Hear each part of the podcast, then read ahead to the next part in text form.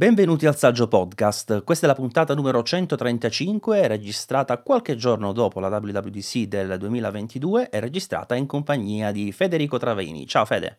Ciao Maurizio, dai, inizio subito con gli indizi. Allora, hai baffi e agli occhi. Mi sa che sei stato contagiato da cose?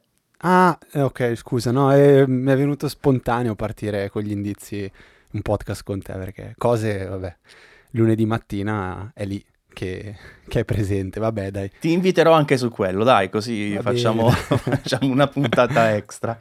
Te l'ho detto che io purtroppo devo sempre iniziare dicendo qualcosa che non è in scaletta perché sennò non riesco, deformazione professionale. Meglio, mi, mi piace, funziona, spezza un po' il, il ritmo e ci fa andare in direzioni differenti, ma invece bisogna ritornare subito in carreggiata per ringraziare i, I saggi utenti donatori, quelli che sono della categoria saggio maestro, di che sto parlando? Trovate tutto sulla mia pagina TP che è linkata nelle note di ogni puntata del saggio podcast e sono Piero, Paola Bellini, Fausto Marzo, Gabriele, Pierpaolo, Gianluca, Jack Spoon, Stefano Ferri, Roberto Dorta e Matteo.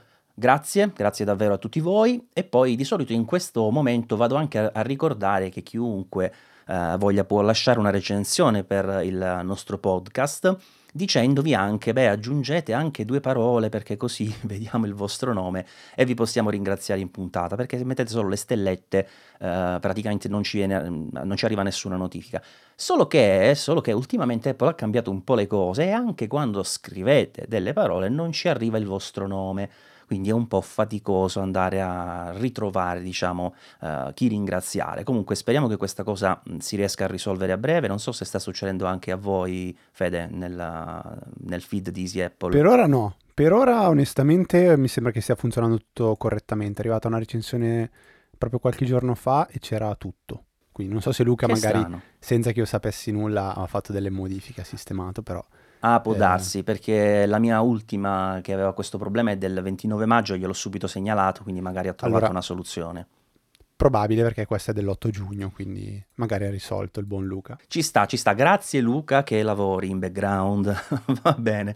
Allora, torniamo a noi. Fede, la WWDC ho sentito che eh, l'hai ovviamente seguita e poi hai anche registrato subito una puntata di Apple in solitaria e ho anche sentito che qualcuno è stato scontento del tuo parlare così un po' critico su alcuni passaggi, è vero? Diciamo che è stata una, una le mie parole sono state molto polarizzanti, come, come, si suol dire in questi casi, nel senso che ho ricevuto sia tanti, tante approvazioni, ma anche tante, eh, diciamo così, tanti feedback per, per cui eh, sembrava io fossi un po' troppo lamentoso. Io onestamente ci ho pensato, ho detto, vabbè, sicuramente un po' sto invecchiando, cioè rispetto a 11 anni fa, quando avevo in mano il primo iPhone e qualsiasi cosa che faceva Apple era oro colato e andava sempre elogiato e tutto. Oggi sono un po' più lamentoso, sono un po' più, ehm, diciamo così, mi piacerebbe vedere un po' più di concretezza quando vengono presentate le cose e ho detto che secondo me in alcuni casi è un po' la parodia di se stessa Apple quando presenta delle, delle funzioni che dicono sono pazzesche, incredibili, non sarà niente più come prima e queste funzioni sono il modificare un messaggio in iMessage, cancellarlo o segnare una conversazione come non letta. e, è una cosa un po', un, un po' così assurda, però è stato un WWC secondo me eh, positivo, nel senso che sono state presentate molte cose interessanti e a mio parere, come ho già detto, non si sono soffermati su quelle cose che hanno, hanno poi anche ehm, richiamato più attenzione da parte dei, dei, media, perché tanti oggi parlano di, per esempio, passkey, se non sbaglio si chiama passkey, quella, quell'alternativa alle, alle, alle password che ha, che, che ha suggerito Apple, però in realtà poi loro ne hanno parlato veramente poco. Sai perché secondo me? Perché è vero che loro lo hanno annunciato questo passkeys, però in realtà credo che eh, il momento in cui sarà effettivamente utilizzabile sarà quello in cui lo adopereranno anche i vari siti, no? come un po' il login con Apple che solo negli ultimi mesi iniziamo a vedere abbastanza diffuso, mentre subito dopo, diciamo, a ridosso dell'annuncio non esisteva se non sul sito Apple praticamente. Mentre invece nel momento in cui questo sistema sarà più adottato a livello globale, proprio nei siti di terze parti, allora si inizierà a capirne l'efficacia. Efficacia, ma comunque è, è qualcosa che doveva essere fatto, cioè un primo passo verso l'abbandono eh, di questa rottura che sono le password, perché poi te le devi ricordare, possono essere eh, beccate, possono essere liccate, possono essere in qualche modo eh, ottenute tramite phishing, eh, è un casino. Allora poi devi attivare l'autenticazione a due fattori. Invece in questo modo, quando l'autenticazione è biometrica e non esiste di fatto la password, ma soltanto un check che viene fatto in locale sul tuo dispositivo che eh, abilita praticamente il login, sei molto più tranquillo. Ma infatti aveva già fatto secondo me una, una, una buona cosa Apple anni fa, forse due anni fa se non sbaglio, quando ha introdotto l'obbligo di utilizzare il sign in with Apple in qualsiasi applicazione che eh, fosse presente nell'App Store e che sfruttasse non so se addirittura era qualsiasi applicazione che aveva un login o qualsiasi applicazione che aveva un sign in integrato, quindi sign in con Google, con Facebook, con Instagram, l'obbligatorietà di mettere sign in con Apple comunque già aumenta un po' a livello di sicurezza e eh, proprio per quel motivo che non vado a usare la stessa password, cioè mi, mi loggo tramite eh, l'account Apple e per, la, e per, l'account Apple mi viene richiesto per esempio il Face ID. È una cosa che secondo me già su quel lato lì avevano... Eh, io, io, l'ho apprezzata, eh, non so se tu sei lo stesso parere o se invece sono cose che per esempio Luca sì, so sì, che sì. lui il sign in non lo usa proprio assolutamente mai, però a volte per me è comodissimo. Ti dico, io pure intendo non utilizzarlo eh, perché intanto quando c'è un servizio che mi interessa in maniera diretta preferisco avere un accesso chiaro un accesso memorizzabile e quindi vado ad utilizzare la mia email, la mia password, eccetera, utilizzando vecchi sistemi di, di storage, diciamo tipo OnePassword. Eh, però se ci sono invece dei servizi che sono tipo di passaggio, no? sai quei servizi che ti, se ti interessano sì. relativamente, magari lo stai provando, eccetera, allora utilizzo sempre il sign in with Apple perché gli puoi dire di nascondere la mail, di non dare informazioni personali e mi piace un sacco questa cosa. Però no, ecco, non lo farei per un servizio prioritario, perché poi devi sapere che email gli ha dato Apple, diventa un casino se devi recuperare i dati. Però sono due cose distinte, secondo me, il registrarsi o il login. Cioè, faccio un esempio, io sai, come, come, come, già detto più, più volte, sono un grande appassionato di League of Legends, gioco da anni e anni e ho il mio account creato nel 2016-2017 ehm, e con lo stesso account gioco su, su iOS, su uh, Wild Rift per esempio, però avendo associato il mio account Apple al mio account normale, quando faccio login lo faccio col Face ID invece che mettere nome utente e password. Mm-hmm. Eh, vabbè, no, non so se hai visto una foto carina riguardo WWDC per tornare in tema, che ha, fatto, ha postato John Gruber, eh, praticamente era lui davanti a un ascensore con un cestino e diceva questo è il mio posto preferito del, dell'Apple Park. Io non ho capito a cosa si riferisse esattamente, eh, però sembra tipo come che fosse un ascensore con i pulsanti senza scritto niente sopra. Mi viene in mente quel libro La caffettiera del masochista che affrontava il design assurdo di, di alcuni oggetti. Ah no, ma aspetta, però sto leggendo, scusami, eh. vabbè, non salta subito all'occhio, però se no ti ve- vedi bene che la pulsantiera finisce sotto il pezzo di muro, cioè sospesa. Ah, sì, sì, sì, sì. Infatti dicono qual è la storia di... Vabbè, è una cosa interessante perché allora, ok, eh, c'era qualcosa di più profondo oltre. Va bene, dai, questo tweet poi lo lasciamo approfondire e leggere tutti i commenti agli ascoltatori, dai.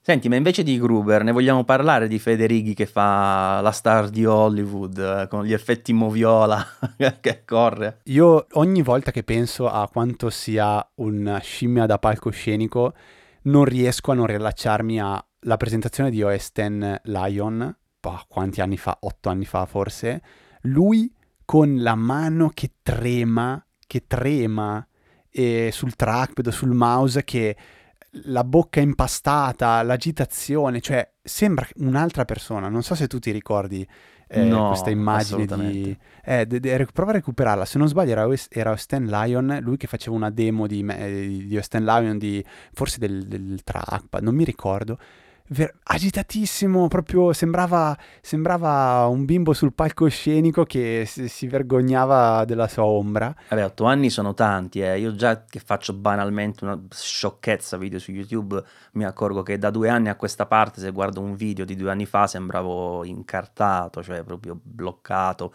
con gli occhi fermi, guardavo la telecamera, sembravo, in, non lo so, terribile e terrificato, invece adesso sono molto più tranquillo, sono passati due anni e faccio una cavolata puntata che sono video su YouTube. Pensa lui che insomma ha fatto un battesimo del fuoco con, con Apple in otto anni, come si è potuto sciogliere, insomma. Allora ti, ti, me- ti, mando un video da mettere nella nota della puntata, era proprio macOS 10 Lion, era più di otto anni fa, era il 22 ottobre eh, 2010, 20 ottobre 2010 e c'era ancora Steve Jobs, quindi forse anche la presenza di Steve Jobs ehm, lo, lo, lo, agitava un pochettino. Tra l'altro ho visto End Lion e dico, mi sembra veramente poco tempo fa perché ero, ero in università, mi ricordo di averlo visto insieme a Luca e guardo come End Lion mi sembra macOS di 15-20 anni fa perché veramente Lion me lo sento più vicino di quello che in realtà è effettivamente. E sì, c'era Federighi che faceva una demo dove gli, gli, gli, tremava veramente qualsiasi cosa. E quando hanno introdotto l'App Store su, su Mac? Ah, sì, sì, sì, assolutamente. E poi il desktop del Mac secondo me è cambiato assai da quando hanno modificato il dock, uh, da quando aveva quell'aspetto diciamo tridimensionale a quando l'hanno reso un po' flat.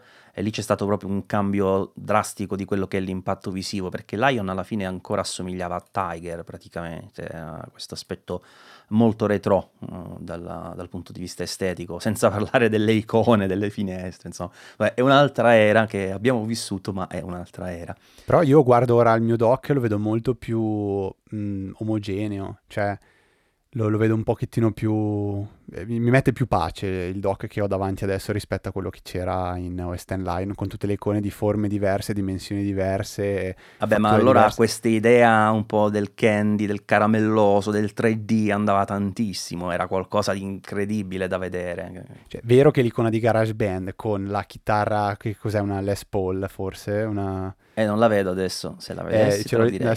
Adesso beh, lì eh, dici, vabbè, bellissima, forse erano icone belle, però poi c'era tutta questa diversità, alcune facevano un pochettino schifino, secondo me Safari era un po' brutta, però va bene, dai, Federighi è veramente, secondo me è fenomenale, si, si merita veramente il ruolo da protagonista che ha, e mi piace come anche Tim Cook abbia il suo ruolo dove lui fa eh, l'intro e l'outro eh, da, vero, da, vero, leader, cioè si, comporta, si, si sta comportando bene personalmente, per quello che è il mio parere, come, come un buon leader che, che, lascia fare i suoi, tante persone che partecipano eh, e, fa, e, fa, la differenza, perché quando poi le persone sono, si sentono partecipi belle e motivate, eh, lo, lo, lo, percepisci dalle loro parole. Oh, posso eh. dire una cosa che sarà impopolare, lo so che per questa mi beccherò sicuramente delle critiche senza fine però da qualche eh, evento a questa parte, succedeva anche prima questa cosa, però ora lo noto veramente di più,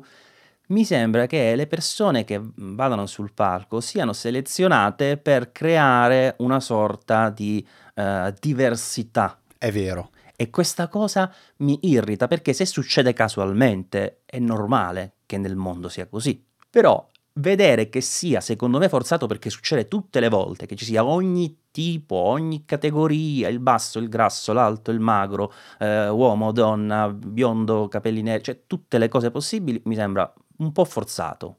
Ti rispondo in una maniera ancora più impopolare.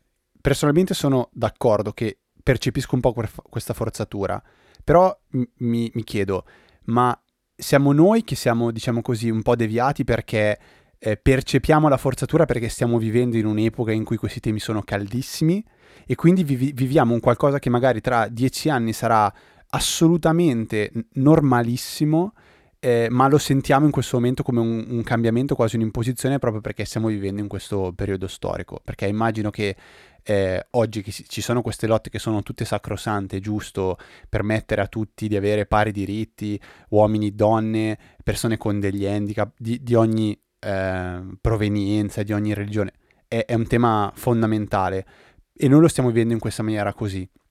Apple, probabilmente c'è un par- una parte scenica dietro dove si calcano la mano per accentuare questa, questo tema qua.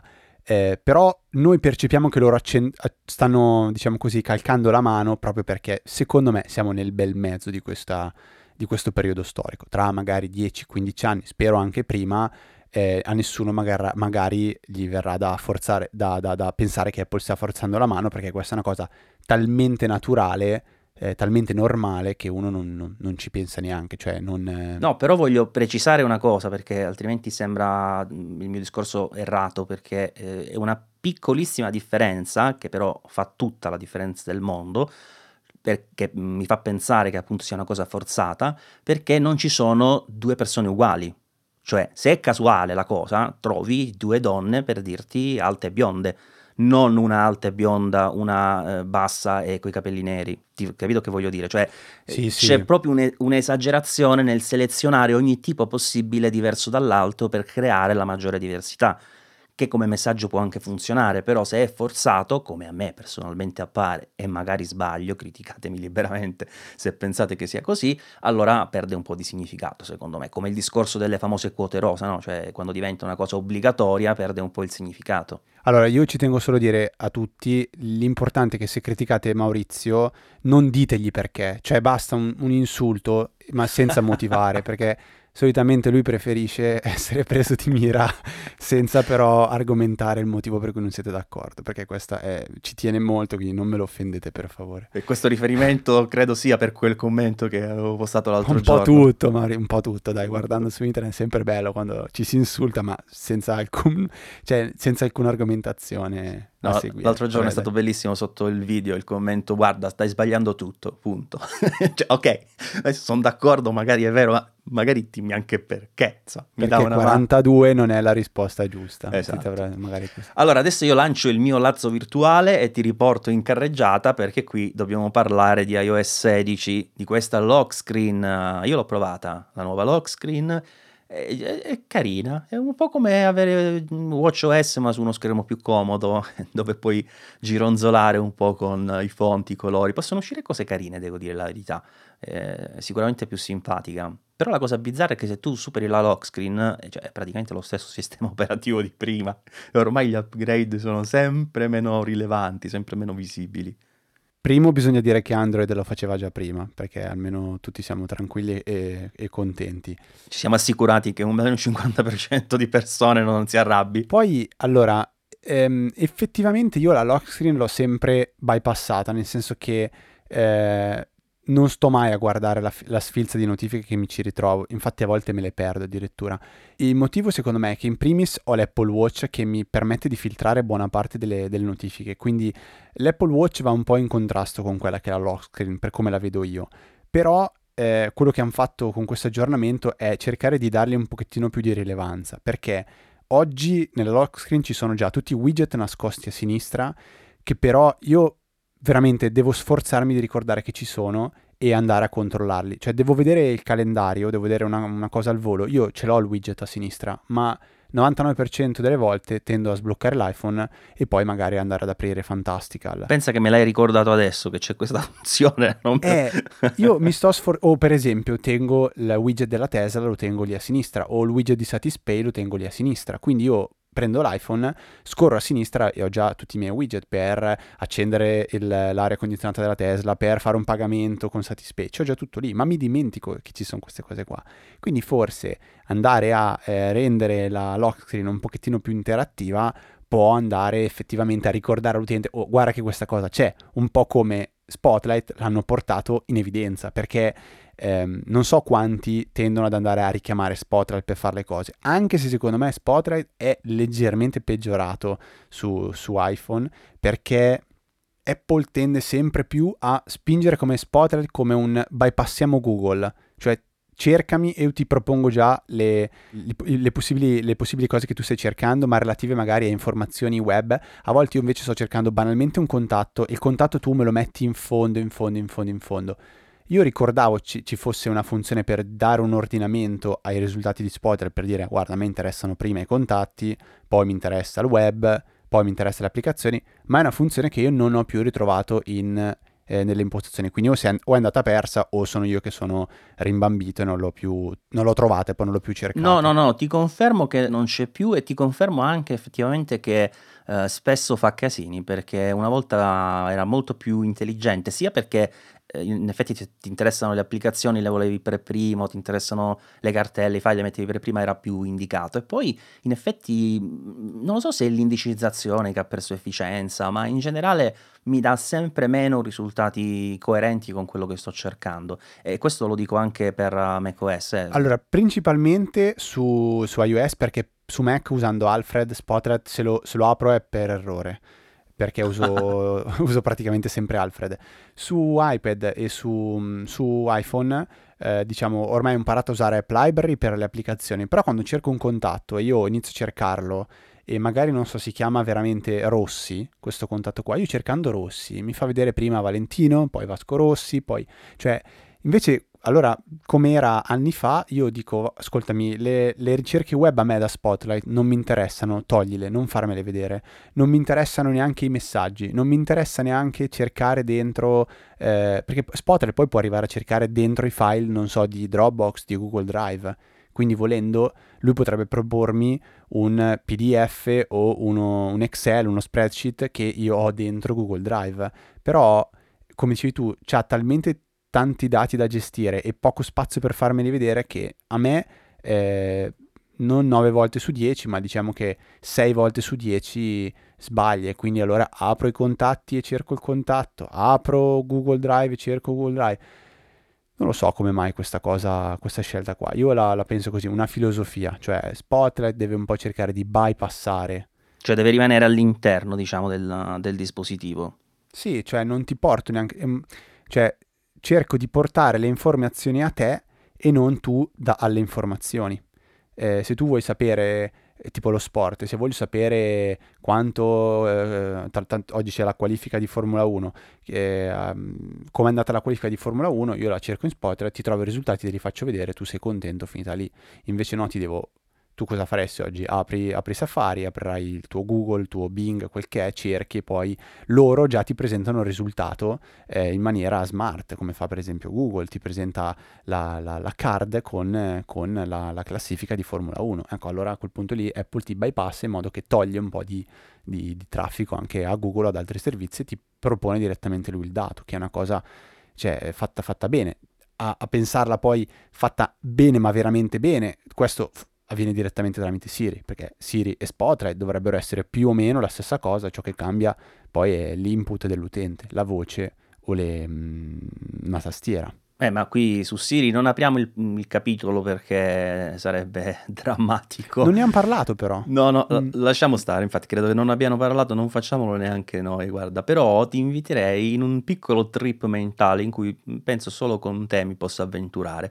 Perché ti spiego, eh, io in relazione credo sia comunque collegato a quello che mi stai dicendo ora, eh, alla complessità che hanno raggiunto un po' i nostri iPhone e non dico soltanto in termini proprio di funzionalità, ma anche semplicemente per il numero di applicazioni che si installano, perché una volta magari avevi quelle quattro uh, finestre, quattro diciamo pagine di icone in croce e stavi a, da Dio, erano anche tante. Adesso cartelle, robe che cancelli che voi c'hai nell'app library, ricerche, non si capisce più niente.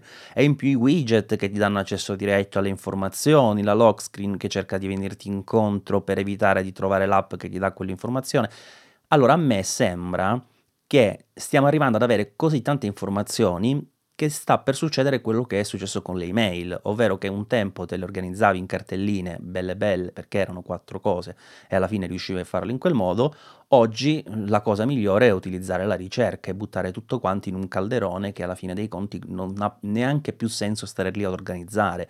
Così come per esempio per la schermata dell'iPhone io un tempo ero fissatissimo per avere le icone in un determinato modo, ora le ho ancora sulle prime due pagine, le altre non le ho più e le vado a cercare con App Library, altre, alcune cose però così succede che ce le hai e non sai di averle, allora ti affidi alla funzione che le cancella nel momento in cui non le stai utilizzando, cioè in pratica tutto quello che era complessità nostre, sulle nostre spalle, adesso dobbiamo capire che dobbiamo darla alle, sulle spalle di Apple nel caso in cui si tratta di un iPhone o di Google nel caso in cui si tratta di un dispositivo Android.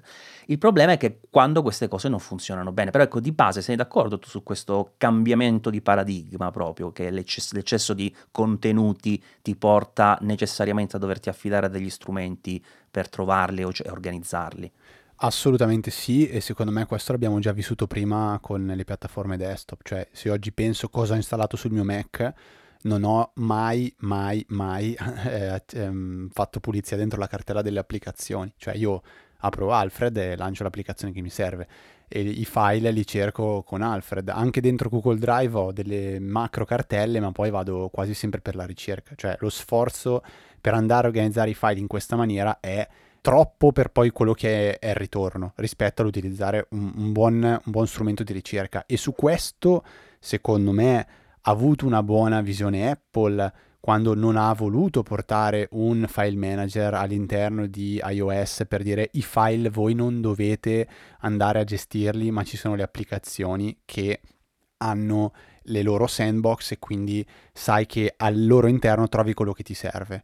Eh, ovviamente poi questo a un certo punto si, si scontra con eh, alcune limitazioni per quando si vogliono fare delle, delle procedure un pochettino, un pochettino, più complesse, però quello che hai detto secondo me è assolutamente vero ed è giusto così, cioè ehm, arriviamo a un certo punto dove si crea talmente, talmente tanto casino che devi fare una, o una mega pulizia oppure butti tutto in cantina e poi speri che con la bacchetta magica salta fuori quello che ti serve. No, ma pure per le foto, io un tempo andavo nella libreria foto con una certa periodicità pubblicità e cancellavo, che so, eh, gli screenshot ormai inutili, delle foto doppie, ma io non lo faccio più sto robo, cioè per io me posso stare sì. là. Ah, tu lo fai le ancora? Foto, le foto sì, le foto sì perché eh, diciamo mi sto sforzando di tenere la, la, il piano iCloud sui 200 giga e quindi ogni tanto vado dentro, faccio un po' di pulizia, eh, io ho, ho, un Synology a casa, quindi tutte le foto poi le faccio il backup su Synology, quindi quando per esempio i video vado a cancellare, perché i video fatti in 4K con un iPhone, io ho un iPhone 12 Pro, eh, i video veramente, video anche soltanto di un minuto iniziano a pesare eh, 4-5 giga, avendo un bimbo piccolino di foto e di video ne fai a manetta, quindi vado a fare spesso e volentieri un pochettino di, di pulizia Fatto sta che sono super tranquillo di avere poi tutto su un NAS che fa un backup su un hard disk esterno, che fa un backup su un server cloud, quindi diciamo che non è, non è, il server cloud è, è, la cloud però è a casa di Zorzi, quindi non è proprio cloud cloud. Lo Zorzi Cloud. Il Zorzi Cloud. Ma... Senti, no, ti sfido, ti sfido, a prendere il tuo iPhone e a vedere se, se mi superi. Io ho 34.517 foto e 2.607 video. Come stai messo tu? Allora, ma mica lo faceva vedere direttamente dentro... Ah, io ho quatt- no, 4800 foto e 270 video. Uh, quindi o fai tanta pulizia o... Sì, can- sì, sì. Eh, di, re- sì, sì. Ah, di recente ho preso le foto, tipo ho detto dal 2017 indietro, le cancello tutte. Quindi ho fatto proprio una pulizia violentissima. Ah, io ultimi... ho foto del 2002, pensa te. Eh no, anch'io inizialmente avevo foto mm, abbastanza datate, le avevo tutte importate a suo tempo, però adesso ho fatto una, una mega pulizia, tanto ho detto sì, ce le ho lì, ce le ho là, ce le ho su, ce le ho giù, quindi alla fine ho sistemato. No, io ho caricato anche foto precedenti all'iPhone praticamente. Senti, chi- io chiuderei questo capitolo con, con una, un'osserv- un'osservazione per, e mi riallaccio a quello che ho detto all'inizio, cioè mi piacerebbe vedere delle cose un pochettino più concrete da parte di Apple, eh, quelle, quelle, funzioni, quei miglioramenti che a me piace dire sono trasparenti eh, all'utente, quindi lui no, no, non sa neanche che deve andare a cercare la funzione, c'è, funziona. Faccio un esempio di una, secondo me, delle cose eh, di, di, forse saranno già passati anche 4 anni da quando è stata introdotta, che però è trasparente e utile all'utente aver integrato la lettura dei QR code dentro l'applicazione fotocamera. Cioè non devo scaricare un'applicazione in più quando mi capita di fare... È lì e funziona come mi aspetto perché ho una fotocamera, inquadro il QR code, funziona. Mentre ci sono altri telefoni dove inquadri, non funziona, ah sì, quindi devo scaricare l'applicazione. Ecco. No, Cosa non ha portato a... Diciamo anche che in realtà questo su Android c'era prima delle fotocamere degli smartphone Android. Eh. No, no, ho detto alcuni telefoni, cioè io non ho... Però eh, Android poi diventa sempre dire che versione, eh sì, quale, certo, sì. però prima l'iPhone questa cosa non ce l'aveva, dovevi avere la tua applicazione in più, la, tu- la tua applicazione... Come la torcia, ti ricordi quando dovevamo scaricare l'applicazione della torcia? Abbastanza assurdo. Ecco, una, una secondo me cosa che è assurdo che sia tuttora un problema per tantissimi utenti è il fatto che le applicazioni non si aggiornano in automatico e mi ha fatto molto dispiacere leggere su Twitter che è stato confermato che con iOS 16 il problema persiste, quindi le applicazioni non si aggiornano in automatico nonostante io gli abbia detto aggiornati in automatico. Non so se anche tu vivi questo problema, per me è una cosa perenne da sempre e non, anche il mio iPad che posso lasciare sul comodino in carica per un mese, quando lo riprendo in mano mi trovo 70 applicazioni da aggiornare. Guarda, il mio problema in realtà da questo punto di vista, più che altro non è che non si aggiornano, perché a me si aggiornano, ma con una lentezza disarmante, cioè un'applicazione mi si aggiorna tipo dopo, penso, una settimana, due, che è uscito l'aggiornamento. E quindi molto spesso mi trovo ad andare nell'App Store dove tra l'altro la sezione degli aggiornamenti hanno, l'hanno resa sempre più nascosta perché vorrebbero che fosse in automatico, ma poi non è in automatico e quindi ti rende la vita un po' complicata. E per cui sono quelle cose che effettivamente non funzionano come dovrebbero funzionare, a dispetto di quello che giustamente dicevi. Mentre tra le funzioni più recenti che hanno questo tipo di atteggiamento ci metto sicuramente il live text che uso tantissimo, quella Vero. cosa di selezionare, cioè quella proprio cioè, doveva funzionare. Quando lo vedi dici cavolo, perché non l'hanno fatto subito? è proprio perfetto quel discorso. Bisogna stare attenti con gli IBAN però, eh. Perché a me è capitato una volta, ho detto, ma guarda che bello, mi ha mandato una, un foglio per un pagamento, questo è l'IBAN, e ho detto, va che bello, con LiveText lo copio, però poi l'ho ricontrollato, si era perso uno 0 con una O, qualcosa del genere, e ho detto, mm, va bene. Okay, eh, questo bello, purtroppo però... è un difetto di tutti gli OCR, eh? non, è...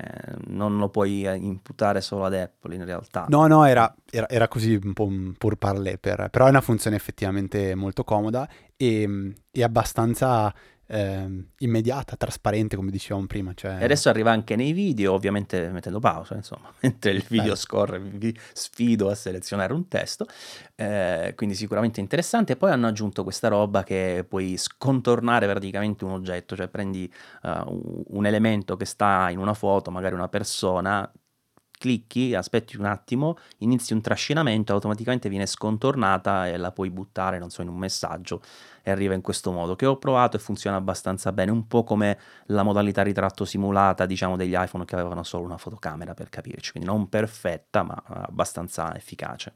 Va bene, poi iPad OS 16? Sì, Uh, oddio, eh, qua il problema è non lo so da dove partire. Allora, intanto una cosa fondamentale. Noi non abbiamo detto che iOS 16 ha un livello di compatibilità abbastanza buono. Non è lo stesso di iOS 15 che era stato esagerato perché tirava dentro pure gli iPhone 6S che onestamente solo potevano evitare perché chi l'ha aggiornato ne ha buttati di santi. Eh, con uh, iOS 16 si va a tagliare fino al 2017, cioè incluso il 2017 per cui gli iPhone 8, 8 Plus e iPhone 10 con iPadOS 16 si fanno meno tagli, nel senso che solo due device si tagliano fuori, però il problema è che la funzione più importante di iPadOS 16, o se vogliamo due, se le vogliamo considerare staccate, sono Stage Manager e la possibilità di utilizzare in maniera completa gli schermi esterni. Però queste non sono compatibili con tutti i dispositivi che potranno aggiornare ad iPadOS 16. Quindi in pratica la compatibilità è abbastanza relativa perché l'effettivo vantaggio lo avranno solo i dispositivi che hanno all'interno un chip M1, quindi gli ultimi, solo gli ultimi, iPad Pro da 11 e 12,9 pollici e l'ultimissimo iPad Air. E beh, io su questa cosa sono un po' così, sono un po' deluso, nel senso mi aspettavo che l'M1, o meglio, i dispositivi con M1 avessero delle esclusività in futuro quello che non mi aspettavo è che in effetti gli altri fossero tagliati fuori di netto, cioè per esempio Stage Manager ti dà la possibilità di usare fino a quattro applicazioni nello schermo del tuo iPad, più altre quattro contemporanee in multitasking su uno schermo esterno per un totale di 8 sugli iPad, quindi con Apple M1, si poteva fare che con gli altri ne gestivi solo 3 per dire nello schermo interno, perché lo fanno già. Cioè, se tu prendi qualsiasi iPad, anche il base, c'è ha due app affiancate e l'app in slide over, sono tre. Quindi perché non dare la possibilità di averle almeno queste tre? Non dico che dovevi fare lo stesso miracolo assurdo che hai fatto con gli altri, però almeno queste tre, cioè, non lo so, non pensi che l'abbiano un po' forzata sta cosa?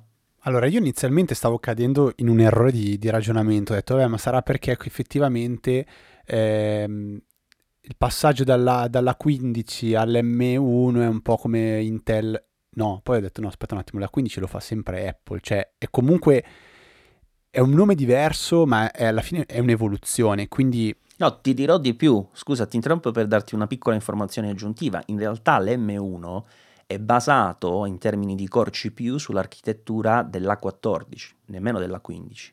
Esatto, quindi non c'è dietro una motivazione di architettura, qualcosa che potrebbe complicare da un punto di vista di poi mantenimento della funzione, è solo, penso, qualcosa di legato a, risorse. Non so se effettivamente poi c'è un grosso limite su un, sul, sull'iPad a livello di risorse per far andare questo stage manager, eh, ma non so, puoi far andare massimo tre, eh, tre stage e non eh, illimitati o quanti ne puoi fare con l'M1 però un qualcosa per farti assaporare la funzione, perché secondo me anche a, a livello di marketing fammela provare, fammela assaporare, mi rendo conto che mi piaci, mi rendo conto che vorrei qualcosa di più e allora magari posso valutare l'upgrade dell'iPad. Non tagliami fuori e mettimi un po' con le spalle al muro, perché non la provo neanche la funzione. Sono d'accordo. Secondo me mm, è, è una scelta un po', un po' troppo forzata, come hai detto te sicuramente, e secondo me non è neanche la migliore da un punto di vista di marketing. No, perché allora io ci ho visto due vantaggi per loro. Nel senso che sicuramente basandosi solo sull'M1, visto che Stage Manager, poi ne parliamo brevemente, arriva anche su macOS, eh, ovviamente hanno di base la stessa, lo stesso identico chip, per cui gran parte del codice sarà lo stesso. Ma scusa una cosa, ma anche su eh, quei Mac che sono Intel, che, perché ehm, Ventura non taglia fuori gli Intel, sarà il prossimo OS, OS macOS che taglierà fuori tutti gli Intel se non sbaglio. Quindi ci saranno anche processori eh, non M1 eh, che faranno andare Stage, stage Manager e non venirmi a dire che eh, un adesso non so, no, i Core 2 penso che siano tagliati tutti fuori, ovviamente, sì, già dalla scorsa. Però magari un i5 scarsino, non venirmi a dire che va tanto peggio di una 15. Ah, in effetti è una giusta osservazione, non, loro non lo hanno evidenziato e funziona anche sui Mac Intel, però credo che sia scontato, insomma, essendo una funzione di macOS Ventura. Eh, ed è sicuramente interessante come osservazione, anche perché in effetti allarga un po' quella che è la complessità, chiamiamola così, di realizzazione, perché effettivamente lo scrivi per macOS, versione Intel, versione Apple Silicon, quindi in versione universale, diciamo come, come, binario, ma al tempo stesso quella funzione la porti su, su iPad dove l'hai già scritta in pratica grazie ad Apple Silicon, cioè non ti devi sbattere appunto per creare delle versioni con limitazioni per uh, chip di livello inferiore e via discorrendo. Quindi credo che sia stata intanto un'economicità proprio loro, economicità inteso non di soldi, ma di, di tempo, di sviluppo, insomma. E dal punto di vista del marketing è un po' una do- un'arma a doppio taglio, perché vale sicuramente quello che hai detto tu, eh, perché uno giustamente eh, veramente tante persone sono incavolate in questo momento. Pensa a chi ha comprato nel 2021, poco prima che uscisse l'iPad Pro M1, l'iPad Pro con A12Z mi pare fosse, eh, che era poi del 2020, ma insomma molti l'hanno comprato anche nel 2021, eh, ha preso magari il 12,9 pollici, ci ha buttato sopra tra tastiera e configurazioni 2000 euro e oggi si trova che non può utilizzare Stage Manager, cioè io prenderei quell'iPad, probabilmente glielo lancerei in testa a Cupertino. Perché, eh... Sicuramente scotterà, scotterà qualche, qualche utente. Poi io non, personalmente non andrei a spendere una cifra del genere per un iPad. Cioè oggi a livello economico l'iPad secondo me non, non, non so come fa a vendere nelle configurazioni così, così spinte quando inizia a sovrapporsi, che già praticamente il Pro base sovrapposto ai Mac. Quindi faccio fatica a capire anche soltanto una, una, una, una, cover, quella non mi ricordo come si chiama, quella con la tastiera e tutto che costa 250 euro, cioè cavolo mi sembrano, non lo so, è una, ha una posizione che io faccio veramente fatica a digerire per quello che oggi è in grado, è in grado di offrire. Questo iPadOS 16 secondo me, per, cioè, o meglio, parlo sempre per quello che può essere una mia aspettativa, non, non, non, non mi ha dato grandi, grandi speranze concrete, anche se ho visto su Twitter diverse persone dire che wow, questo cambia tutto, sembra veramente di lavorare con un Mac, con lo schermo esterno, eh, sembra veramente una cosa bellissima. Vorrei poterlo provare, ma non posso. Eh, perché io ho un iPad Pro, la prima versione dopo il restyling, quindi eh, senza l'M1. Mi è piaciuto il momento in cui si sono lasciati andare a dire che un Air con l'M1 e un iPad con l'M1 sono praticamente lo stesso hardware. Mhm. Io lì ho, ho- ho tremato un attimo, ho detto magari adesso qualche cosa lo, lo- lo annunciano, tipo, e sì, e se lo connettete a una tastiera e a un monitor esterno potete lanciare tipo macOS. A me, io ho sempre quel pallino lì, sbaglio assolutamente, sto dicendo un'eresia, una cosa sbagliata, però mi piacerebbe avere un dispositivo tipo dual boot sostanzialmente, che... Ma loro l'hanno giocata diversamente questa carta. Che hanno fatto? Hanno realizzato una roba che poteva funzionare su iPad, Stage Manager, l'hanno messa anche su macOS, Stage Manager, così ti diranno, vedi? Il tuo iPad fa esattamente le cose che fa il Mac. Eh, allora, abbiamo parlato prima di OS X Lion, sai cosa hanno presentato con OS X Lion? Uh, Exposé? No, l'Exposé no, no, quello era di Snow Leopard prima. L- Launchpad, Oddio. ti ricordi? C'è anco- che c'è ancora Sì, ma- tuttora, cioè è inesistente, ma se lanci il Launchpad ti, ti apre una, una springboard stile, stile iPad con le icone delle applicazioni dove puoi farti le tue cartelle. Mi dici una singola persona che usa il Launchpad? Eppure l'avevano fatto per dire, ah, la convergenza tra i due sistemi operativi ed è giusto, prendi ciò che di bello a uno e lo porti nell'altro, però se devi forzare una cosa simile, ora io sono super abituato a lavorare con macOS e con Windows, con le finestre, con diversi schermi, con eh, ehm, non so come si chiama, ridimensionamento con l'intelligente delle finestre. eh, mi porti Stage Manager, va bene, se funziona e, e funziona meglio per me, wow, figata. Però non, eh, lo vedo come un potenziamento dei diversi eh, schermi non, non come proprio un modo diverso di concepire l'utilizzo del multitasking. Poi devo provare. Eh, ma tu ormai sei un utente Windows, che ti parli? Scusa, non capisci Eh, niente. lo so, lo so. no, no, dai. Windows io, vabbè, lo uso, lo uso ha, secondo me, un, un miliardo di limiti in più rispetto a, a macOS, eh, però questa cosa dello Stage Manager...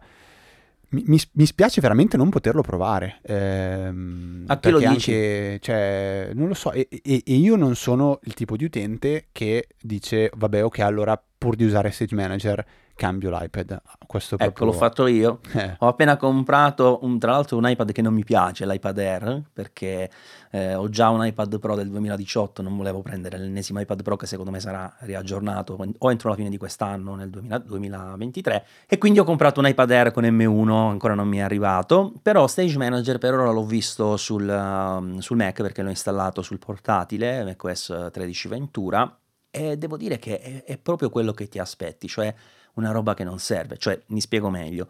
Eh, Su Mac tu hai già le finestre sulla tua scrivania. Su Mac hai già le diverse scrivanie in alto. Su Mac hai già Mission Control che ti fa vedere tutto quanto. Per cui questa roba, che è soltanto aggiunta, ci tengo a precisarlo, non fa altro che darti una modalità di visualizzazione diversa, che tra l'altro si sovrappone parzialmente a quella perché rimangono le scrivanie sopra, un casino, in una situazione dove potenzialmente non ne hai assolutamente bisogno. Cioè su iPad ce n'è il bisogno perché prima non potevi avere finestre, avevi quel sistema molto limitato per eh, affiancare le applicazioni eccetera. Su Mac non serviva affatto, ecco perché prima ti ho fatto la battuta, cioè l'hanno portata effettivamente per dire ok, adesso hai lo stesso modo di lavorare in modo tale da crearti questa sensazione di continuità tra i due dispositivi, ma non è realmente continuità perché poi nel momento in cui ci lavori cominci a lanciare una shortcut di Alfred e ti accorgi che non parte perché sei su un Esatto. iPad che non può avere applicazioni residenti in background, tanto per dire una cosa, Mm. insomma, è, è una rottura di scatola. Anzi, adesso hanno fatto eh, con iPadOS 16 un nuovo, un nuovo elemento della- in Xcode che si chiama Driver Kit, che dà la possibilità agli sviluppatori di creare driver per eh, hardware esterni e spero che questo crei, o per meglio dire, apra la strada anche a delle applicazioni con dei servizi un pochino più a basso livello, perché ad esempio su, su macOS Driver Kit ha sostituito le precedenti estensioni del kernel che spesso vengono utilizzate anche dalle app, spesso app invasive, devo essere sincero, ma che in alcuni casi sono utili, tipo Audio Jack per dire, ha bisogno della sua eh, estensione del kernel per andare a, a rompere le scatole e grabbarsi per dirti l'audio che esce dal computer, dai vari dispositivi e creare loopback, eccetera, eccetera. Queste cose su iPad non le puoi fare ancora oggi su iPad, se prendi un dispositivo esterno come un microfono USB, va in accesso esclusivo sull'app con cui lo agganci e fine. Cioè non puoi con un'app registrare, con un'app fare una call con lo stesso microfono per dirti, no? Tipo per fare un podcast, dici? Eh, tipo eh. per fare tipo. E quindi ecco, Driver Kit spero apra la strada anche in questa direzione, che sarebbe sicuramente, sicuramente una cosa interessante. E poi visto che so che tu ti stai interessando sempre di più alla domotica, non so se hai seguito la questione Thread Matter. Sì, sì, sì, la, la, la seguo abbastanza da vicino, tra l'altro nell'ultimo aggiornamento di, di Home Assistant è stata introdotta una, una, pri- una prima predisposizione per l'integrazione con Matter, ora bisognerà vedere se, se, e come evolverà, perché comunque i player in gioco sono, sono tanti, eh, non so la novità dell'ultimo minuto, se, se c'è, se è, stata, se è, stato annunciato qualcosa di, eh, così, di sconvolgente, però so che è qualcosa su cui si sta credendo e si sta investendo parecchio. Eh, vediamo, anche se io starei alla larga da, da, dall'utilizzare HomeKit come hub di domotica perché è veramente tanto limitante. Uno prova Home Assistant e non torna assolutamente più indietro. Per quanto poi da un lato c'è la complessità del mettere in piedi un sistema di Home Assistant rispetto al eh, HomeKit già integrato, li aggancio quello che voglio lo utilizzo. Però ehm, mi guarderei bene dal iniziare a fare un qualcosa che sia basato su, su, su, soltanto su HomeKit e l'applicazione casa. Ecco. Beh, diciamo che lì dipende dalla complessità del, più che altro di quello di cui hanno bisogno le persone. Insomma, noi siamo abbastanza smanettoni, eh, quindi giustamente ci mettiamo lì, integriamo sistemi diversi, cose diverse, vogliamo personalizzare le funzionalità nel dettaglio. Io vedo che per molte persone anche le applicazioni di base che ci sono nelle scene di HomeKit, così come quelle che eh, puoi creare in Alexa, vanno bene. Cavolo, ho detto il nome intero, ah, yeah. dovrò bippare. Eh, sì, diciamo che resta secondo me un po' un gioco per ora la, la, diciamo, la, la domotica con con questa limitazione. Cioè gioco, o meglio, non voglio sminuirlo, mo- molto semplice, non, non, ti fa assaggiare veramente quello che con la domotica si può fare, però mi, mi, mi fa piacere cioè, che ci sia un, un, un tentativo di lavorare insieme, come per esempio l'altro tentativo di lavorare insieme non riguarda la domotica, ma riguarda la sicurezza e le, le passkey, come, come diciamo anche inizio puntata, cioè è qualcosa di cui eh, eh, Apple um, ha annunciato che sta lavorando insieme, se non sbaglio, anche a Google, a Microsoft, quindi un, un qualcosa di mettiamoci insieme per trovare, adesso facciamola molto filosofica, per migliorare la vita delle persone, ecco, perché sicuramente modificando la struttura di come sono le, le, le password oggi, migliori la vita delle persone, assolutamente inconsciamente e consciamente. Consciamente perché non devono più ricordarsele e inconsciamente perché eh, non si rendono conto di quanto migliorerebbe la loro sicurezza se non usassero sempre la stessa password, eh, se la segnassero su, sul foglio di carta dentro il portafoglio, tutte queste cose qua. E migliorerebbero anche la vita di noi che poi dobbiamo risolvere i problemi di chi non si ricorda le password. Bravo, Ogni cosa. Bravo, che... bravo, bravo.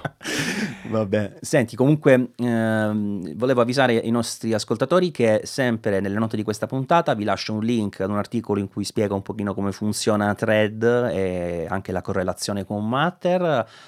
eh, sono tecnologie in parte vecchie collegate con un nuovo sistema, comunque in sostanza già eh, l'HomePod mini eh, era compatibile con Thread, la cosa interessante è che in questo evento Apple ha ufficializzato diciamo, eh, l'attivazione diciamo così, del, della sua partecipazione in Matter, che comunque era già eh, certificata da, da, qualche tempo, mentre Google per esempio l'ha fatto nel precedente Google I.O., quindi ormai sono entrambi eh, diciamo ufficialmente nel carrozzone, ma ovviamente ci sono tanti altri, Amazon, la linka, la, la, linka, sì, la lista, come diceva Federico. La linka, la linka è ma, fantastico, è lunghissima. A proposito di, di, di thread eh, e di, ehm, dell'HomePod, ma tu hai, anche tu hai letto tra le righe che sembra che tornerà una versione di Airport eh, tra qualche mese? Beh, no, tra le righe, l'hanno proprio detto nei rumor, ovviamente. Eh, sì, l'hanno proprio detto. Quindi potrebbe essere anche questo dispositivo che farà da hub Domotico. della domotica eventualmente. Sì, il problema è che guarda, io ultimamente con i rumor ho un rapporto uh, sempre meno convincente perché, vedi, mo è finito questo WWDC, va bene, ok, è uscito il MacBook Air M2 di cui si parla credo dall'anno scorso abbondantemente, tra l'altro con alcune differenze sostanziali, altre cose assolutamente confermate per carità e quindi ok, ci sta. Però dopo un giorno dalla WWDC già mi si dice che arriva adesso un MacBook Air da 12 pollici con M1 Max o con M2 Max, che arriverà un MacBook Air da 15 pollici fanless, che arriverà un... cioè veramente qualsiasi cosa, un iPad Pro da 14 pollici, eh? quindi ho una sorta di indigestione per queste cose, perché poi magari arrivano nel corso dei prossimi due anni queste robe qua. Però iniziare da ora a pensare a quello che arriva ti, ti toglie sempre il gusto di quello che c'è adesso. Ancora devono iniziare con le vendite del MacBook Air M2 e già c'è qualcuno che parla di M3, se ne esce più. Ma senti, una domanda abbastanza semplice che penso che ti faranno in molti. Visto che adesso è uscito il, um, l'M2, quindi ci sono i MacBook Air con l'M2, poi sono rimasti in vendita i MacBook Air con l'M1, secondo te io che, cioè, facciamo così, un utente normale, cosa faccio secondo te? Cioè, comprerei l'M1 eh, oppure prendo l'M2 o aspetto l'M3? Tu scherzi, me l'hanno già chiesto, non per l'M3, quello sarebbe esagerato, però mi hanno già chiesto, ma che dici, compro M1 o M2? Ma allora intanto sti robi non è che li hanno ancora iniziati a vendere, quindi sappiamo solo i numeri che ha dichiarato Apple, che poi sono assolutamente in linea, io non so, molti si aspettavano che M2 fosse una cosa astronomica, ma era assolutamente previsto, prevedibile che sarebbe andata così, cioè un upgrade piccolo, ma comunque di un certo valore rispetto al precedente M1. Poi è chiaro, io non lo so, quelli che si fanno ste pippe, cioè quando esce un prodotto nuovo, e non parlo di un computer, non parlo di un laptop, non parlo di Apple nello specifico, ma se esce un prodotto nuovo, prendi un'auto, che magari molti hanno una maggiore conoscenza di questo argomento, ha ancora il suo prezzo di listino non lo puoi paragonare ad un prodotto che è sul mercato da un annetto che ha già, o comunque il vecchio modello, chiamiamolo così perché poi il ciclo può variare, e ha già degli sconti, e anzi aumentano gli sconti quando ti esce il modello nuovo. Non ha senso confrontarlo, è ovvio che oggi come prima l'M1 in termini di rapporto qualità-prezzo conviene, cioè, ma penso sia pacifico, è normale, l'M2 attualmente paga il prezzo di listino. Quando l'M2 inizierà a costare, e per M2 intendo il MacBook Air M2, inizierà a trovarsi con degli sconti importanti, percentualmente simili a quelli che ci sono per il MacBook Air M1, converrà nella misura in cui ti serve la maggiore potenza e ti piace il miglior design. Cioè io penso che queste cose siano di una semplicità veramente drammatica, eppure molti ci perdono davvero, davvero mesi a pensarci. Cioè uno mi ha scritto pochi giorni fa, senti io tra 6-18 mesi devo cambiare computer, 6-18, non 6-12, 6-18 mesi devo cambiare il computer, cosa mi consigli? Ma tra 6-18 mesi, ma che ne so che computer ci sono? È, è impossibile, o sbaglio? Eh, sono d'accordissimo, sono d'accordissimo.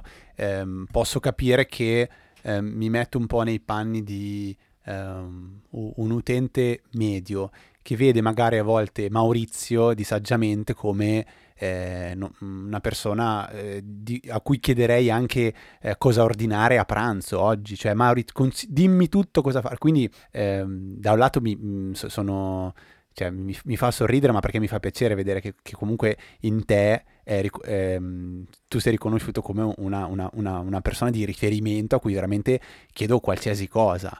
Quindi ci sta, poi, poi la domanda può, può nascere ehm, diciamo in maniera sbagliata, quindi difficile rispondere. 6-18 mesi è un arco di tempo, eh, è già gra- grandissimo, è lunghissimo. Se poi pensiamo eh, in termini tecnologici informatici, è, un, è, un'era geologica, un anno e mezzo. Magari siamo tornati ad Intel.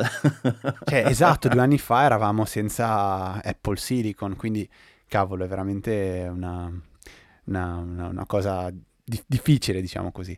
No, non capisco però assolutamente e spero che nessuno compri eh, quel MacBook eh, tipo Pro da 13 pollici in quella scocca lì, ma con dentro l'M2. Quello secondo me è un prodotto inacquistabile. No, non si capisce perché l'abbiano lasciato lì in vendita, anche perché dici, guarda, gli hanno lasciato la scocca vecchia, lo lasciamo, ci mettiamo l'M2, gli mettiamo un prezzo più basso, no, cioè costa quanto il MacBook Air? Costa anche qualcosa in più, ma in realtà no, perché se vai a confrontare parità di configurazione, costa 20 euro in meno se ricordo bene. Però cioè, perché uno dovrebbe comprarsi quel computer lì che ha il vecchio design, è più tozzo? La batteria ormai non ha neanche un particolare vantaggio perché nel nuovo è stata aumentata nel MacBook Air. E... Cioè, non lo so, cioè, quale dovrebbe essere il motivo? Io non lo capivo, già non lo capivo prima quando c'era parità tra i dispositivi, cioè entrambi col vecchio design. Oggi proprio non lo concepisco. Cioè lo sbattimento in Apple per mettersi a fare quel computer aggiornato con M2 magari sarà stato minimo e forse per questo lo hanno fatto, ma non lo capisco, anche perché poi di Pro ci sono i 14 e i 16 che vanno benissimo e lasciateli in pace. O qualcuno nella supply chain è sbagliato e invece che ordinare, non so, un 100.000 scocche ne ha ordinate un milione e quindi ora dice, eh mo cosa facciamo? Dobbiamo farle, dobbiamo buttare, cioè, e allora le vado avanti a utilizzare. Altrimenti, secondo me, come dicevamo prima in pre-puntata, questa era l'occasione per ammazzare la vecchia line-up perché ammazzavi il vecchio MacBook Pro, il vecchio MacBook Air, tenevi in vita, eh, sì, va bene, il MacBook Air vecchio rimaneva con, la, con l'M1, però la nuova generazione era il nuovo MacBook Air M2, i nuovi MacBook Pro 14-16 pollici e avevi fatto pulizia totale. E io avrei tolto anche la parola Air eh, nel nuovo. Nel nuovo io l'avrei chiamato MacBook, MacBook M2, punto quello però magari ti preclude dal tirare fuori un domani come avevano fatto quel, quel famoso MacBook eh, con una porta sola USB-C che quello forse se avesse avuto l'M1 avrebbe sbancato. Ua, a quei tempi avrebbe distrutto il mercato, era il 2015 se ricordo bene, se lo sarebbe mangiato il mercato con un, un prodotto perlomeno accettabile, che non si bruciava. Magari è stata proprio quella la, la scintilla che ha fatto eh, scoccare nella testa di, di, di, di Apple, diciamo, eh, l'idea di fare veramente il proprio processore, perché lì hanno detto, cavolo, qua questo computer secondo noi è fenomenale, qual è l'unico motivo per cui non riesce a, a, a vendere, a essere performante? È perché lo vogliamo fare esattamente così, ma il processore non ce la fa. Il processore è il nostro eh, collo di bottiglia. Allora, potrebbe essere questa una mia interpretazione così a caso. Eh. Ma sì, ma sì, ci sta. Senti, dimmi qualcosa su questo nuovo MacBook Air M2 in termini di design. Uh, lo trovo molto molto bello, mi sembra che richiami tanto le linee del, del MacBook Pro da 14, che è quello che, quello che ho io, e lo trovo, lo tro- lo trovo molto, molto, piacevole. Poi aspetto di poterlo vedere dal vivo perché, ehm, come è capitato per esempio per gli iMac, che eh, non, a me non piacevano in presentazione, non, non, so, mi sembrava una cosa molto troppo giocosa, plasticosa. Poi invece oh, sono andato a vedere dal vivo e ti confermo che proprio non mi piacciono ugualmente. non me l'aspettavo questo plot twist. Senti, eh, però io ho visto una cosa sulle colorazioni, no? Ti ricordi che si diceva che questi MacBook Air sarebbero arrivati con uh, i colori appunto giocherellosi degli iMac? Sì. E poi invece conferma di grigio ehm, e come si chiama l'altro? Silver Grey, Space Grey, no? Space Gray, bravo, eh, non mi ricordo mai, mischio sempre quando dico grigio argento, insomma lì in casino. E poi c'è, mh, mm, chiamiamolo oro, ma in realtà sarebbe questo galassia, insomma. E poi c'è il nuovo Midnight, mezzanotte, insomma, che poi è quello che c'è anche nell'Apple Watch di ultima generazione. Che è bello. Non lo so, io per esempio sull'Apple Watch questo colore lo vedo un po' sciocco perché non è né nero né blu, nel senso che è troppo scuro per essere abbinato. Io ho le fissazioni di abbinare pure i cinturini, queste cose, no? E quindi lo vedo un po' come accessorio, un colore eh, fuori scala, fuori mm, posizionamento. Mentre su un computer sto mezzanotte mi piace, solo che ecco il dubbio, ne sentivo parlare anche oggi ad MKBHD del fatto che trattenga le impronte in maniera esagerata, perché lì non ce la metti la cover come puoi fare su un iPhone. Mm, io sono mm, molto democratico, per me lo puoi prendere di qualsiasi colore purché nero.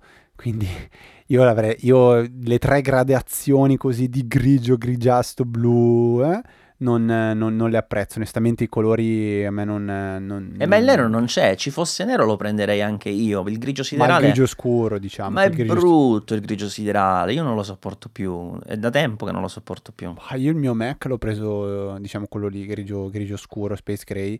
Mi, mi piace. Nero, nero, nero, forse per i graffi, per le ditate, così. A me come colore piace, piace parecchio personalmente, però non vedo un valore aggiunto nel fare quattro colori, allora a quel punto veramente fallo colorato come hai fatto eh, l'iPhone, l'iPhone 13. Eh, Infatti, bravo. Lo fai rosso, lo fai blu, lo fai giallo, verde, così allora quello lì sì, ci può stare, ti distingue. Questo dà ancora un look di qualcosa di professionale, di pro. È vero, si sono anche sbizzarriti poco, se vogliamo, a quel punto potevi fare il... Uh, o lo fai intero il passo, ecco, oppure non lo fai per niente.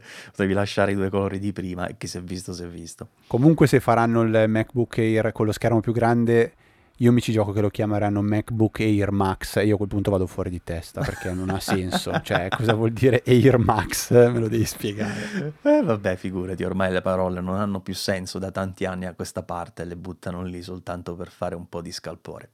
Vabbè, Fede, siamo andati lunghi. Grazie per avermi fatto compagnia in questa puntata del Saggio Podcast. Grazie a te per avermi invitato e poi ci siamo trovati, penso come non succedeva da anni. Nel... Ci sei, ci sei, sì, va bene. Microfono acceso, registra. Bellissimo. È vero, è vero. Quando funziona così eh, si vede che era scritto nel destino. Grazie e ci sentiamo alla prossima puntata del Saggio Podcast. Ciao ciao!